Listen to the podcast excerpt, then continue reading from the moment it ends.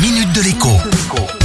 Bonjour à tous. Pour se déplacer, quand on n'a pas de voiture, mais aussi et surtout quand on doit se rendre à l'autre bout du pays, le premier réflexe est d'aller sur le site de la SNCF. Et là, eh bien, je dois dire que depuis quelques temps, c'est surprise et déconvenu, pour ne pas dire soupe à la grimace. À croire que les tarifs promotionnels ont disparu, même quand on voyage en semaine. La barre des 100 euros, le billet, en aller simple, sur les longues distances, est quasiment systématiquement franchi.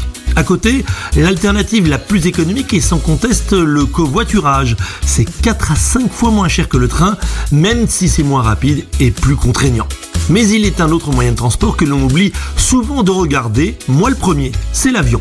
Mes confrères de l'Express se sont amusés à comparer le prix du train avec celui de l'avion justement sur certaines destinations franco-françaises. Et surprise, dans pas mal de cas, eh bien l'avion est curieusement moins cher que le train. Parfois c'est 30% de moins, parfois c'est moitié moins cher, notamment quand EasyJet Transavia ou encore Volotea sont sur la ligne. Alors bien sûr, comme me le rappelle un de mes journalistes, pour prendre l'avion, il faut aller à l'aéroport, récupérer ses bagages et passer les contrôles de sécurité.